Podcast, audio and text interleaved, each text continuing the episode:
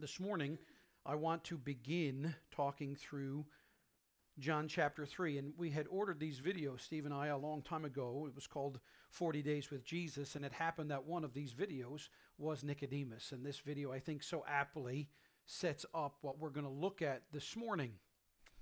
If you are into titles and everything, you've noticed that in your bulletin, if you have an insert, you can follow along. Obviously, this series of John, and I have no idea how long it's going to take me to get through, I've titled it Conversations with Christ, because John's gospel is different from Matthew, Mark, and Luke. John describes more of the personal interactions of Jesus with other human beings than anybody else. And today, we've arrived at the interaction of Jesus with Nicodemus, and so what I've titled the sermon is really Nicodemus, because he's the main character of the narrative. Well, you can always make the argument that Jesus is. But the one that we are to identify with is Nicodemus, and I would say he was religious and confused. And it's ironic that I would title that when you really dig into who he is. By way of allowing me some time and grace to set up this passage before I read the words, a couple of weeks ago, we've just come through probably at least the second biggest holiday of the world in Western culture, Easter. Only Christmas rivals it in money spent and in days led up to and so on and so forth. I would submit that Easter, the resurrection, is the pinnacle of Christianity. But 2 weeks ago, we celebrated what was called Palm Sunday. Now, how many of you have heard of Palm Sunday? Put your hand up. Don't be afraid. I won't make you speak. So almost everybody in here put their hand up. You've heard of Palm Sunday. Now, if I were to say to you, tell me about it, and tell me about your upbringing. Some of you will tell me stories of being kids in Sunday school and getting palm branches. Some of you will tell me about going to church, and maybe even you were a part of a group where kids ran forward in church and sang and waved the palm branches, and maybe you've seen reenactments of it or all kinds of things. But have you ever asked yourself how or why it became Palm Sunday? I mean, it's all there. You can almost any calendar you'll buy at Staples or all these places, Walmart, will actually have Palm Sunday written in the calendar. I mean, it's right there. But why do we celebrate it? Why do we have it marked on the calendars? Let me ask you this. Are we required to celebrate it? Like, does it make you more Christian if you celebrate Palm Sunday? What happens if you don't celebrate it? Are you not Christian now? Is a church rated on a scale of Palm Sunday observance? Are you more spiritual if you do it? Are you less spiritual if you don't? If you don't celebrate Palm Sunday, are you missing out on something? Is some sort of wild, really cool spiritualisms imparted into you if you've waved a palm branch or you have one stuck in your Bible that's freeze-dried? Should we fight over it? Should we draw lines? Should we advertise on our website, Calvary Baptist Church? We're a Palm Sunday observing church. And so then we can say, well, if they're not, we're 5 stars, they're only 4. Should we fight over it? Should I scour the city to find out which churches observe it and which don't and say, I challenge your reverend, priest, or minister, or pastor to a debate? Should we be willing to die for it? Give me death or give me Palm Sunday. I love all your nervous laughter because you're all like, I have no idea what I'm supposed to say or do right now. Okay, so stop and think about that because that's just like one holiday on the calendar.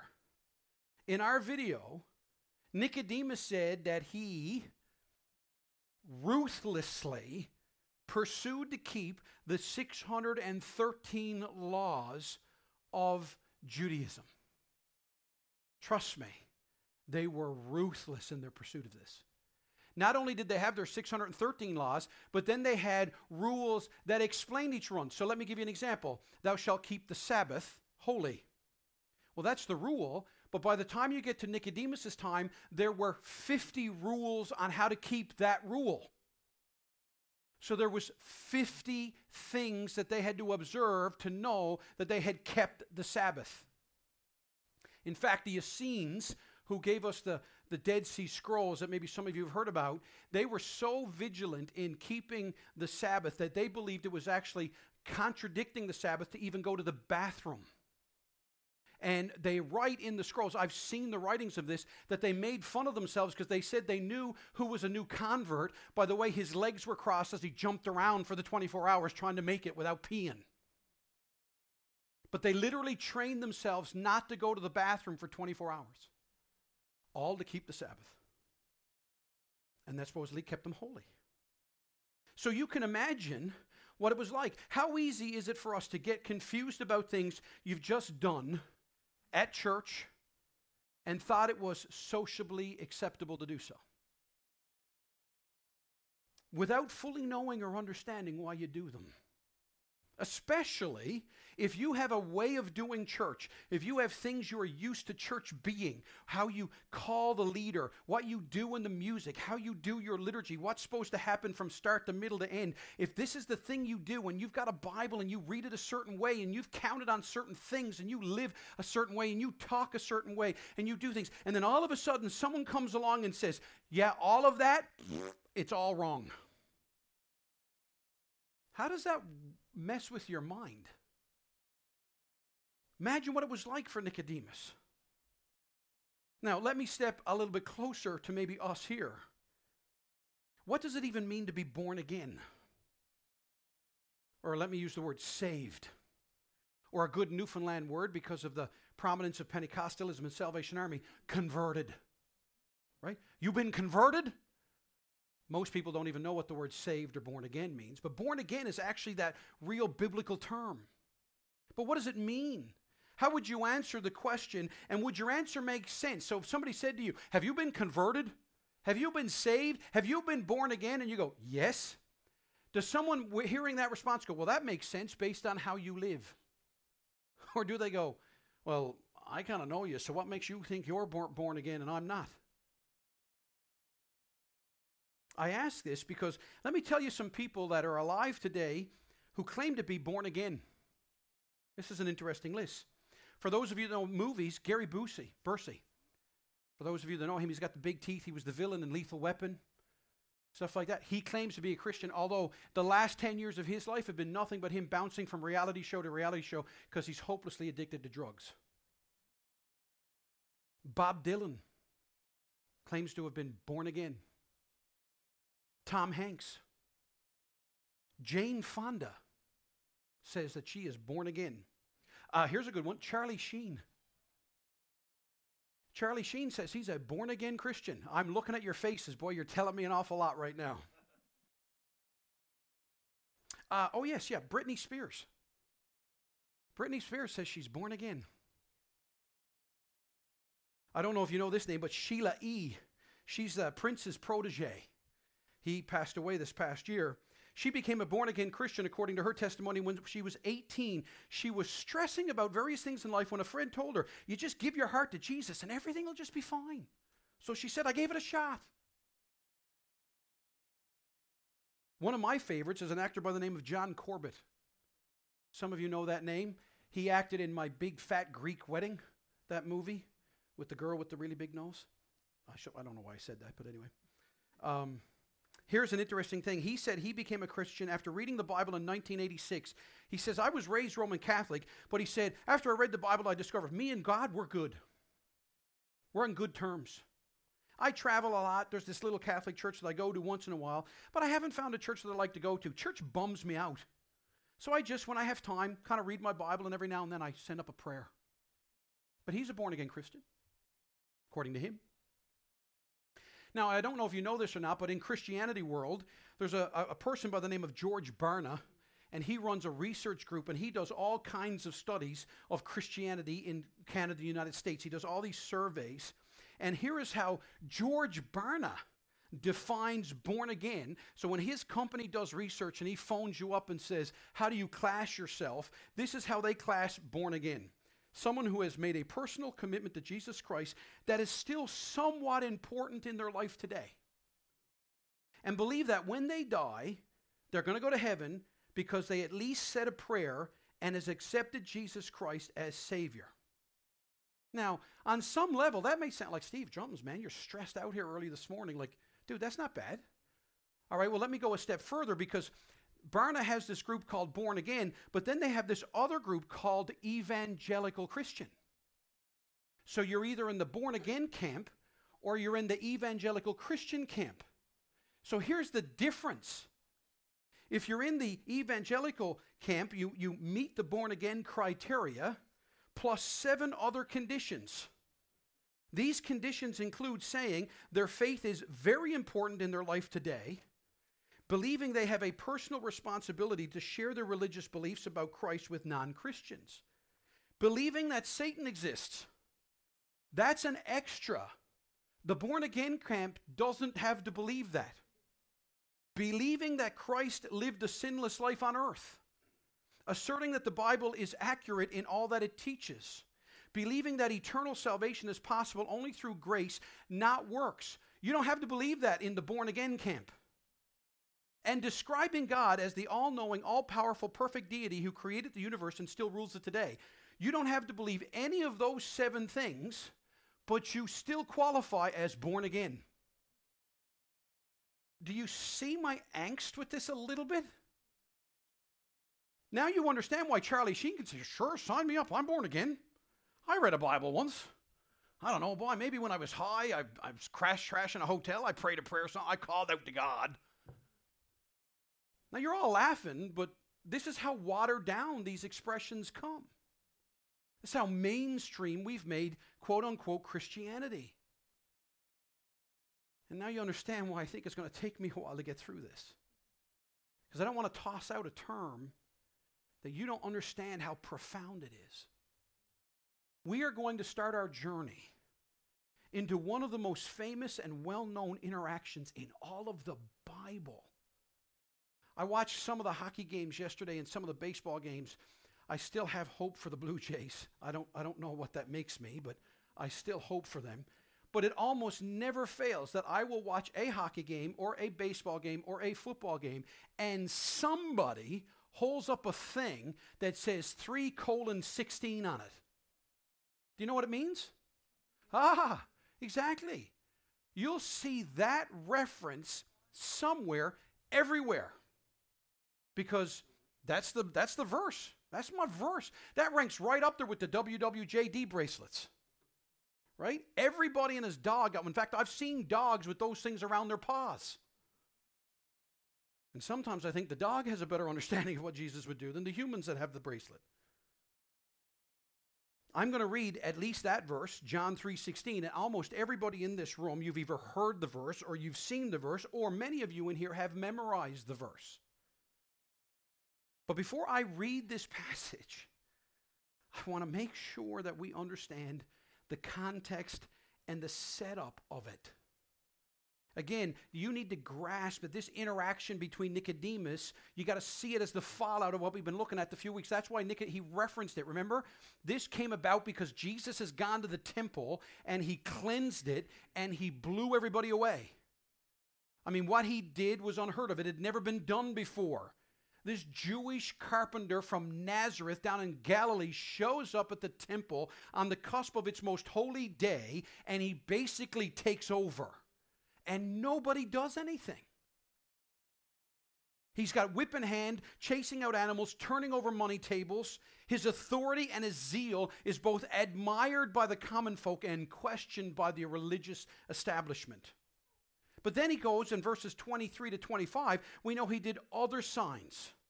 And I don't want you to ever underplay the profound impact of Jesus on his immediate culture. What would it be like if truly today there was someone in St. John's and the word got out on Twitter and Instagram and Facebook, if you get down to Mile 1 Stadium, there's a dude out in the parking lot, and if you're blind, he makes you see. If you can't walk and he touches you, you can. If you can't talk, if you have someone that's possessed or has social interaction problems, if he touches you or prays over you, you're instantly healed. Don't tell me there wouldn't be a crowd. Don't tell me we wouldn't know about it.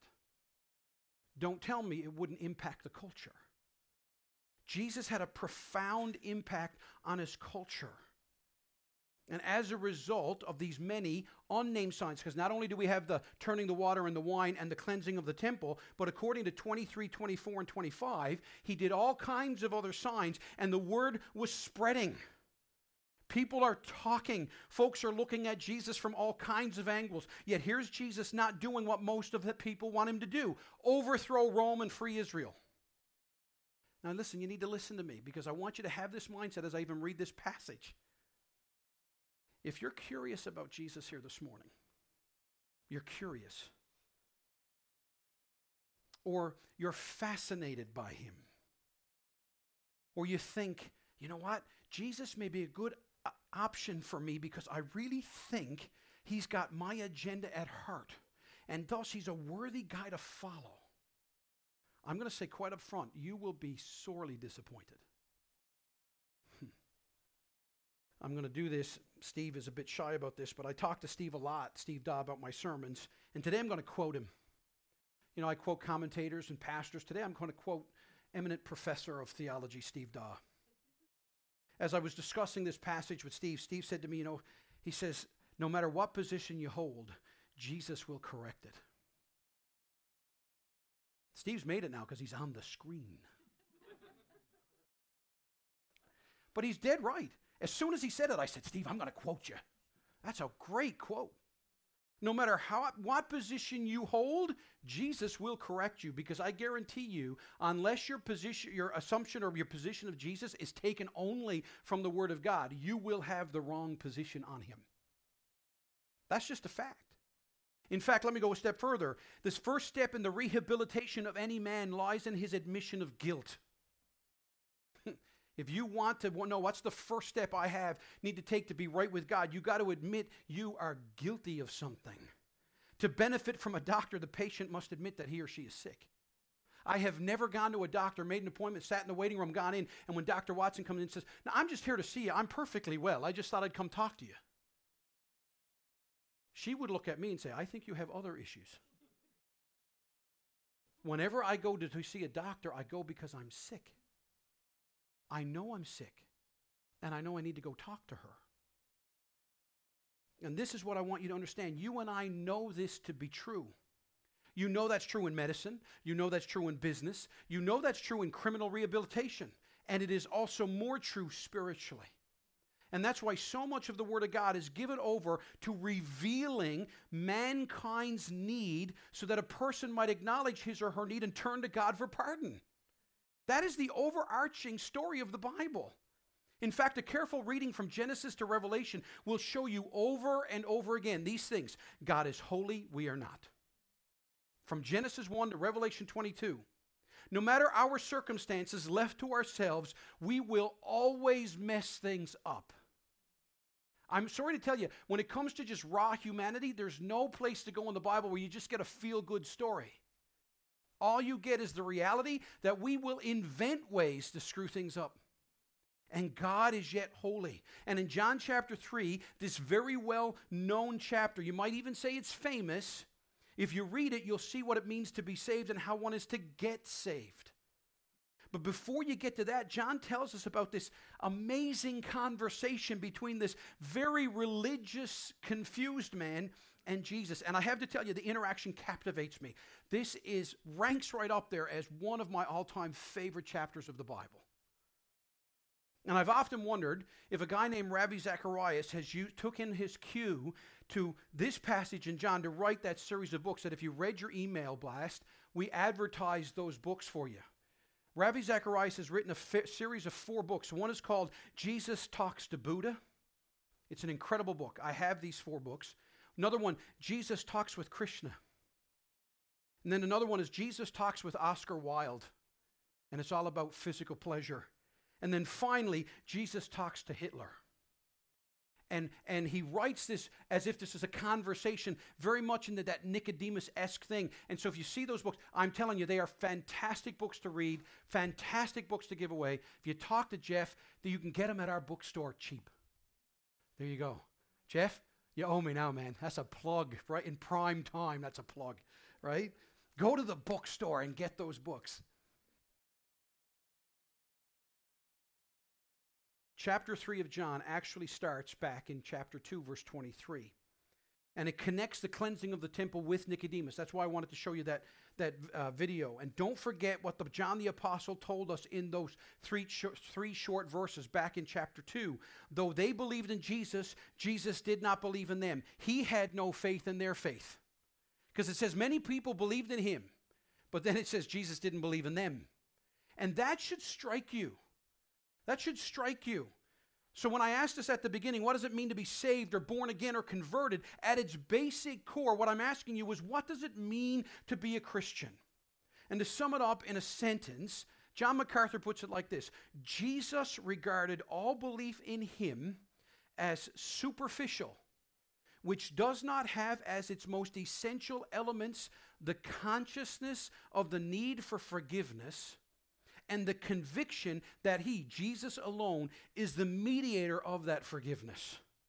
So in other words, you cannot claim to be born again or converted or saved if you don't consciously understand, I need forgiveness of my sin.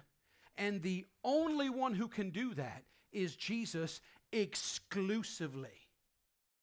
Now, some of you are shaking your head, but I really hope you understand just how profound a statement that is. Because Christianity is very exclusive. But as Keller said when I said it last week, right? It's the only faith that is incredibly inclusive in its exclusiveness. Every one of us needs to understand and accept and acknowledge that we need forgiveness. And we can come up with all kinds of reasons why that just happened, but I think one of them is to get you to stop thinking about this. Everything will tempt you to busy your mind and heart not to deal with this. And I will tell you a little bit about, if I have time today, if not this week, next week, about my own testimony of this. We need forgiveness. We need to repent and confess not only our sins, but our sinfulness. The biggest struggle for me at 21 when I accepted Jesus Christ was not to say and admit I had done bad things. That was easy because it was obvious. What was profoundly hard for me to admit is that I'm a bad guy. That I do bad things because at my core, I'm a bad guy. Because in my humanity, I want to admit I do bad things, but I also want to say, but I'm not a bad guy. I just screw up sometimes. And that's the delusion of our human heart. We have to admit not only I need forgiveness, but I need forgiveness from my sin and my sinfulness. That Jesus is more than just a good guy or even a great guy. Jesus is God in the flesh. Jesus is the only one who can save us and make us right with God. And it's way more than me and God are good, as John Corbett would say. Or that I've made a deal. Or that I prayed a prayer. Or I nodded my head. Or I put up my hand. No.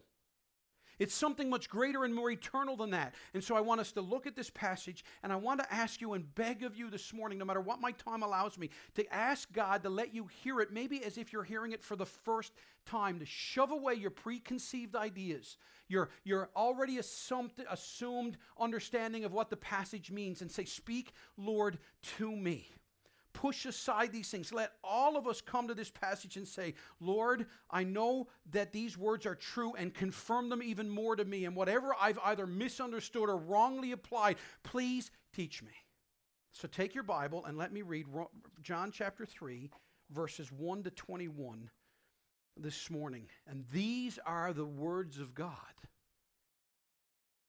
Let me start back in verse 23 of chapter 2. Now, when he was in Jerusalem at the Passover feast, many believed in his name when they saw the signs that he was doing. But Jesus, on his part, did not entrust himself to them, because he knew all people and needed no one to bear witness about him, for he himself knew what was in man. Now, notice this. Now, there was a man.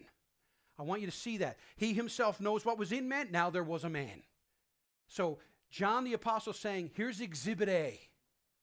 Jesus knows what's in all people. Let me start with Nicodemus, the cream of the crop of Judaism. There was a man of the Pharisees named Nicodemus, a ruler of the Jews. This man came to Jesus by night and said to him, Rabbi, We know that you are a teacher come from God, for no one can do these signs that you do unless God is with him. If you write in your Bible, underline that and maybe put a big question mark. Jesus answered him, "Truly, truly, I say to you, unless one is born again, he cannot see the kingdom of God." Notice Nicodemus' response. Verse 4, Nicodemus said to him, "How can a man be born when he is old? Can he enter a second time into his mother's womb and be born?" And Jesus answered, "Truly, Nicodemus, truly I say to you, unless one is born of water and the Spirit, he cannot enter the kingdom of God." Notice the difference. First it was see it, now it's enter it. Verse 6, that which is born of the flesh is flesh, and that which is born of the Spirit is spirit. Nicodemus, do not marvel that I said to you, you must be born again. I can envision Jesus. Look around you. The wind blows where it wishes, and you hear its sound, but you do not know where it comes from or where it goes. So it is with everyone who is born of the Spirit. Nicodemus said to him, "How can these things be? How is this possible?" I love Jesus' response. Jesus answered him, "Are you the teacher of Israel, and yet you do not understand these things? You're the scholar. Truly, truly, I say to you," verse 11, "we speak what we know and bear witness to what we have seen, but you do not receive our testimony. If I had told you earthly things and you do not believe, how can you believe if I tell you heavenly things? No one has ascended into heaven except he who descended from heaven, the Son of Man." And he gives him another Old Testament thing here. He says, "And as Moses lifted up the servant in the wilderness, so must the Son of Man be lifted up, that whoever believes in him may have eternal life. For God so loved the world that he gave his only Son, that whoever believes in him should not perish but have eternal life. For God did not send his Son into the world to condemn the world, but in order that the world might be saved through him." Now he unpacks this. "Whoever believes in him is not condemned, but whoever does not believe is condemned already." That explains the verse 17. "Because he has not believed in the name of the only Son of God." And here it is, verse 19. "And this is the judgment. The light has come into the world, and people loved the darkness rather than the light." And here's why. "Because their works were evil." Verse 20. "For everyone who does wicked things hates the light, and does not come to the light." And here's why. "Lest his works should be exposed." But here's the alternative. "But whoever does what is true comes to the light, so that it may be clearly seen that his works have been carried out in God." And may God add his blessing to the reading of his word this morning. And all I'm going to have time for this morning is simply to set up who Nicodemus is. So my one and only point. That sounds good, doesn't it? Nicodemus, ready for this? The man, his pedigree, his position, and his approach. Okay? You see that in the first few verses. Again, I read verses 23 to 25 because it belongs to the thought. We have this use, there was a man, right, in verse 1. And you can think this is a small thing, but it really has a lot to do with this. John is going to give us a closer look at what's inside of a man and how Jesus knows that man, and he chooses to use the best man he could. He doesn't start with the Samaritan woman who's had 5 husbands and shacked up with a 6th guy. No, he starts with the best man you could have an option for in all of Israel. He says, I know what's in man, and here's why I won't give myself to them, because let me tell you about this guy.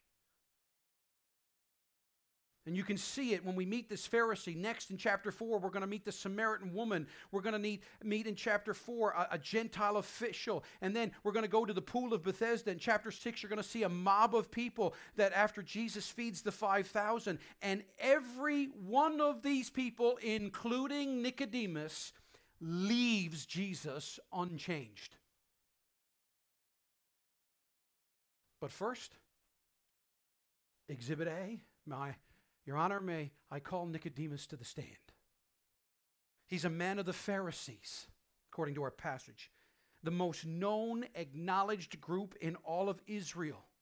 According to verse 1, he is also a ruler of the Gentiles, ruler of the Jews, which means that he's part of a group called the Sanhedrin. In first century Israel, that was a group of 71 men who literally ruled every Jew on the planet. They were in charge of them, what they said. And if you look down at verse 10, Jesus says that Nicodemus was a teacher of Israel. Now, what that means was he was an upper class Jew. He was a man of authority and influence. He was a specialist in theology. And you'll notice he secretly, quietly, is still, for all of his pedigree and all of his position, he's still confused, maybe even scared. And he's searching. Here's a well-educated, well-adjusted, well-to-do man, and yet just like us, in the deep crevices of his heart, he's not sure. He's like, what if? What if? And you know what? Please understand that we're conditioned to think poorly of the Pharisees. See, when you and I have heard so much about how Jesus kind of fought with the Pharisees, when I use that term Pharisee, we don't usually get the warm and fuzzies. But in John's audience, when he's writing, when he uses this Pharisee, this was a Pharisee was well respected. In fact, if I wanted to run this all together, he was religiously respected, he was a respected ruler, and he was a respected scholar. And the irony of it for me as I was preparing this, it's hard for me to even illustrate this type of person in our culture. I didn't even know where to go to come up with a respected religious, respected authority, and a respected scholar all in one that you would go, oh yeah, that makes sense. Because we don't have any. It is tragically funny, isn't it? We don't have one. But for all of his power, for all of his intellect, for all of his teaching, for all of his academic credentials, for all of his pedigree, for all of his position, he's still searching, confused, afraid, and even sincere. But you see from the passage, he's sincerely wrong. Kent Hughes, that commentator, puts it so eloquently. On that quiet Palestinian evening, a perplexed man moved along the back streets of old Jerusalem to talk to a young rabbi. It was the greatest meeting of his life, a supreme experience. He was about to be face to face with Jesus. So this serious aristocrat, sincere follower of the Jewish law, respected and renowned, a teacher of teachers most likely, comes to Jesus by night. Now, whether he did that for fear at work, for fear of the other 70 of the 71 Sanhedrin, whether he did it because of time of day or simply the desire to be unnoticed, maybe he did it because for Jesus he wanted him to be undistracted, because if it was light, he was likely busy. Either way, Nicodemus puts his searching to action. He didn't simply entertain ideas, but rather sought out the one who at least he thought might have the answers. And stop this morning, and this is where I'm going to stop. Are you doing that today? Are you searching out the one who has the answers? Because every one of you in this room has questions. If you look at me and say you don't, I love you, but I'd say, liar, liar, pants on fire. We've all got questions. We've all got doubts. Every one of us in here, maybe even today, if not yesterday or the day before, you've entertained feelings about your life or about God or the Bible or church. Every one of us in here have wondered about how you're living, or maybe you're wondering, why is this happening to me? We've all got these questions. But how often do we bury them under the mundane? How often do we push those questions aside and just start living life? Or, may I say, because I say this a lot in counseling, I've met far too many people, including myself, that have all these questions and all these doubts and all this curiosity, but we'd rather the hell we know than the hell we don't know.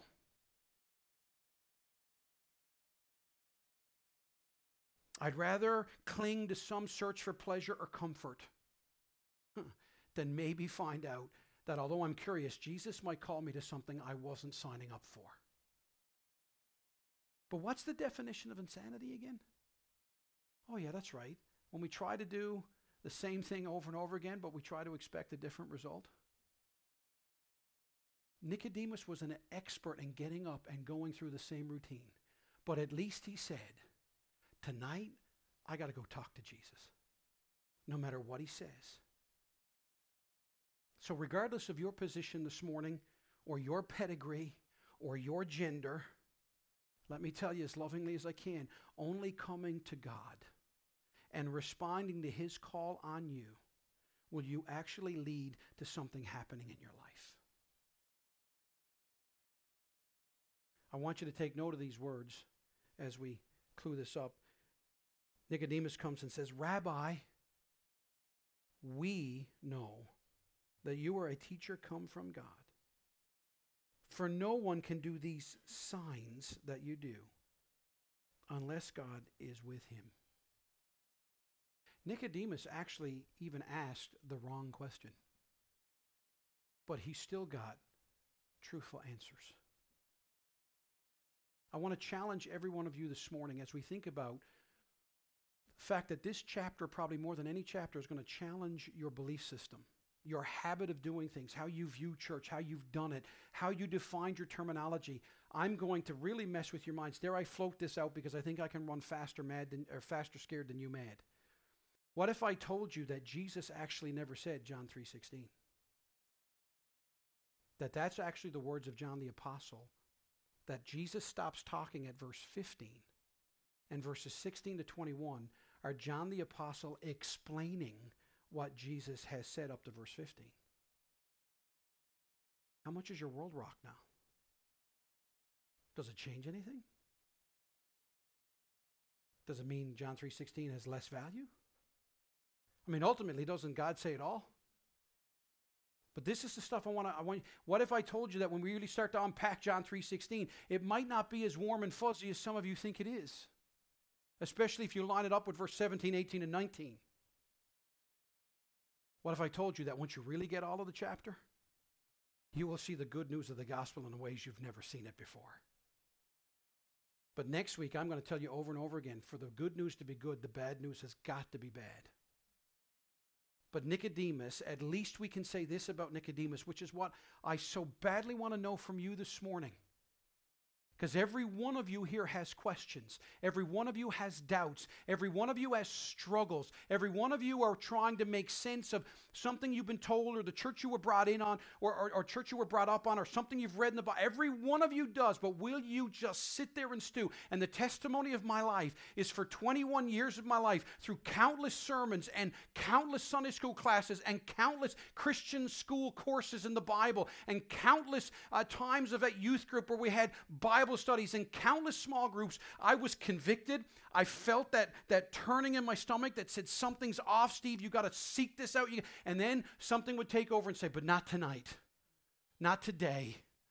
Just shove it down because, food's coming, or my friends, if I really deal with this might cost me. Someone might say something.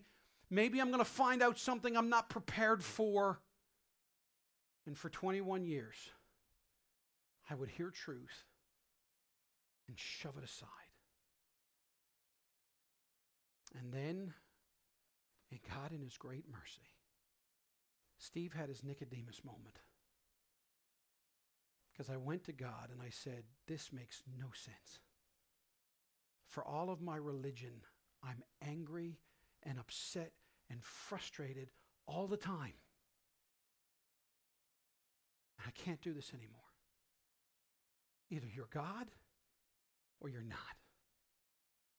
Either I discover you tonight Or quite literally, as the Westerns say, I said to God, I'll see you in hell. And God in his mercy would not let me get up off my bed that night because he showed me himself. And my life has never been the same. I was born again. And it wasn't a prayer. It wasn't a cliche. I don't have a fancy testimony. I lay on a waterbed and wrestled with God. And God wouldn't let me roll off of it until I was his. And from that day to this one, I will tell you, just like the third verse of Amazing Grace, through many dangers, toils, and snares, I have already come. 'Tis grace has brought me safe thus far, and grace will lead me home. But my plea with you this morning, in maybe a very disjointed sermon, is this. Don't shove it down and leave here with unanswered questions or unresolved prayer struggles or misunderstanding terminology or betting on the fact, well, you know what, I'll come back next week and I'll hear Steve again. What if today is the day you got to go have your chat with Jesus? We're going to close by singing a song called Hear Our Praises. But before you can have praise, you got to know that your answers to your questions have been dealt with. If you're here this morning and you have those questions, please don't leave. If you need someone to pray, come up here afterwards and talk to me. I want to pray with you. Seek somebody out. Make a determination that you're going to get answers to your questions. You'll not regret it, no matter how impactful and in your face the response will be from God. You will not regret it. I'm not just a preacher. I'm also a client. I have lived this. And God is calling to you. I know that. I've never met the sinner who went to God who God didn't want. Let's close in prayer. Father God, I thank you for the opportunity to be humbled. Lord, in my pride, in my humanity, as a pastor and a preacher who's driven to handle your word well, this passage overwhelms me. Lord, I do pray that everyone here will leave or stay or however their day or week unfolds, and they will wrestle with their questions. That they'll realize that being born into a Christian family or raised in a church or having made a decision or having learned certain terminology, Lord, help them to overcome and see past all these things and ask themselves, do I truly know Jesus? Have I been born again? Lord, I pray for the children here who've been around this stuff literally since birth. Help them to understand that they need saving from their righteousness as much as we need saving from our sinfulness. Lord, I pray that this passage will weigh on everybody's hearts, Lord, not in some morbid way. I don't want people to think that, Lord, but to realize that as we really are confronted with reality, it is when we can find the joy and hope of your reality. Oh, fill us with a sense of urgency. Lord, may we recapture this term, born again. May it mean something. May the city look at us and say, I'll tell you what, I don't know if I like them. I don't know if I agree with them. I think many of them are crazy, but I'll tell you one thing, they're different because they know Jesus. Lord, may indeed this city and this church hear our praises because Jesus has made a difference in our lives. And we pray these things in Jesus' name, and all God's people said, amen.